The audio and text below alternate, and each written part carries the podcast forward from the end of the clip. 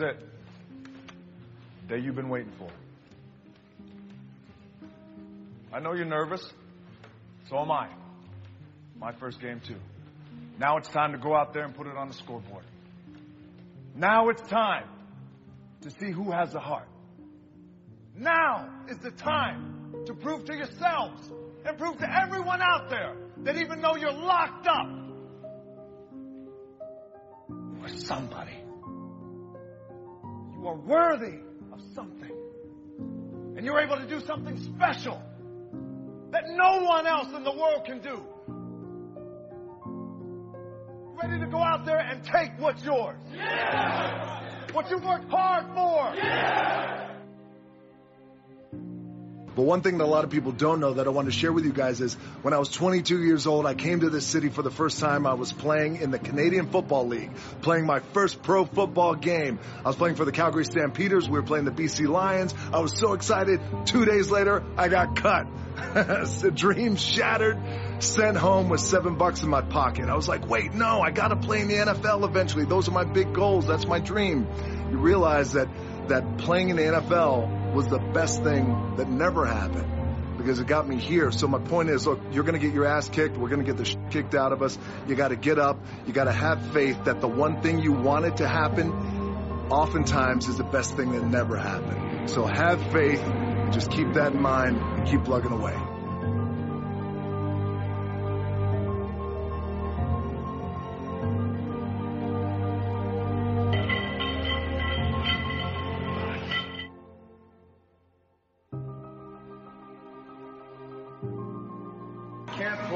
Football forever. I played for 10 years.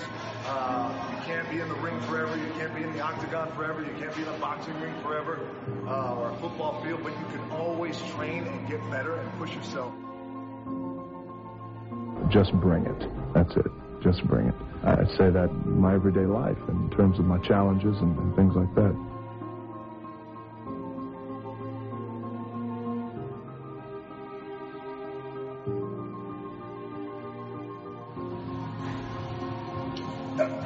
Okay, in between sets, as I'm working out, and as I often do in between sets, I slide into your comment section nice and I read your comments just so we can stay connected and I always know what's on your mind and I can address it.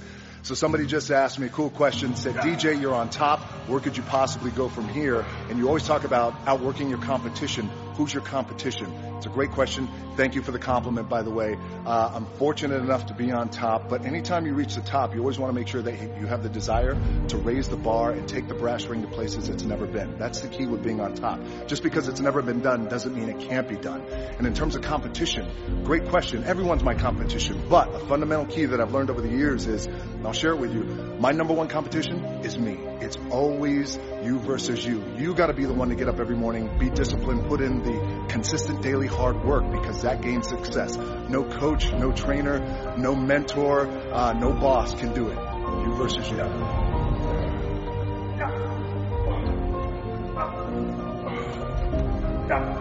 Double.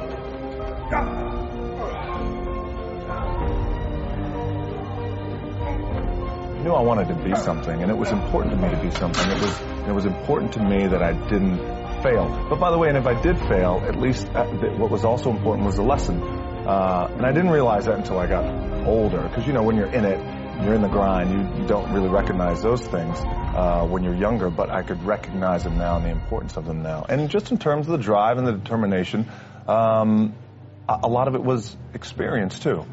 Get your ass kicked, get back up, and you put the gloves back on and you swing away.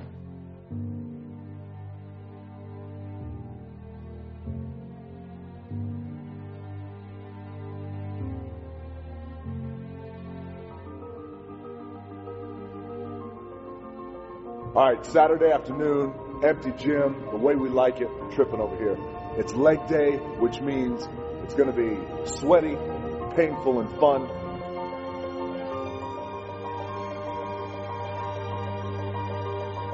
They say that nothing good happens in the 4 a.m. hour. Well, I can guarantee you this. It's 4.45 a.m. It's still dark outside. Look at that. The lights just went out and I'm getting ready to kill this AM cardio train twice. I'll get my cardio in and breakfast, and then I'll go hit the weights. Clanging and banging, we call it.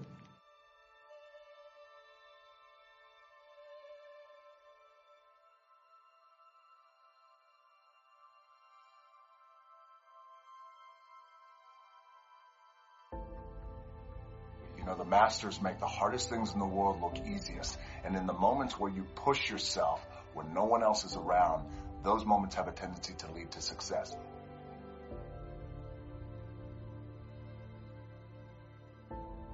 Oftentimes when I see kids and they have been labeled, oh, they're punk kids. True. But there's good in them. And we got to see that potential. And I enjoy that today, seeing the potential in kids just like he did. Especially kids who are kind of wayward and have been going through it. I know what it's like. Our most powerful and most important is when we just embrace who we are. It's just believing in yourself and, Right. and embracing who you were born to be.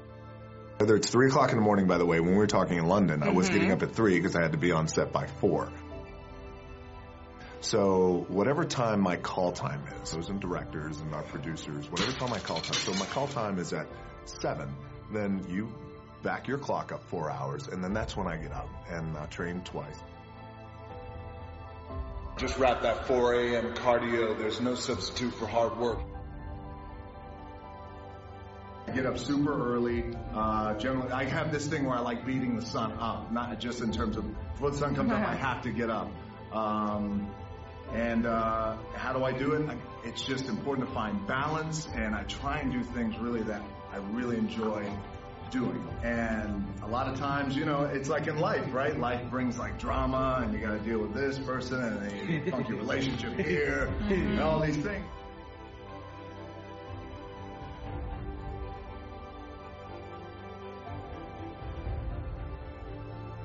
Work 12 hours a day, 14 hours a day, get up at 3 o'clock in the morning.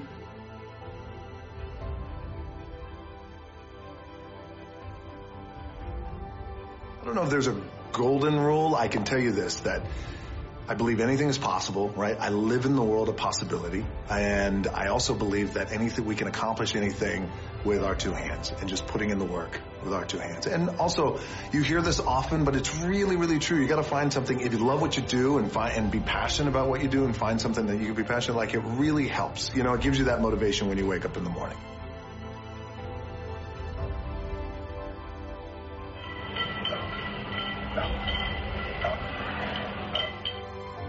Consistently being told that whatever it is that you want to do, you've got to get after it.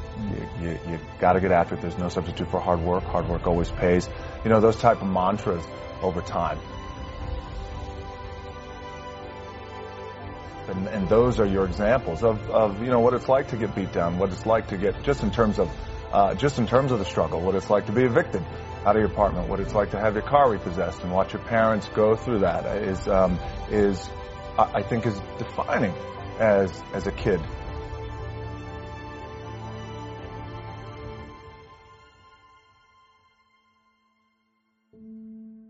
You know, I grew up, there was a period of time where I was making a lot of mistakes, David. I was, um, I was getting arrested multiple times. By the time I was 16, I was arrested maybe seven or eight times, fighting theft, doing a lot of things that I shouldn't have been doing. I was really lucky that I had a couple of people who, along with my parents, uh, who saw the potential in me even when I didn't see the potential in me. And it wasn't until I got older, uh, had a little bit of luck, a little bit of success that I started to understand the, the value and the power of someone giving back.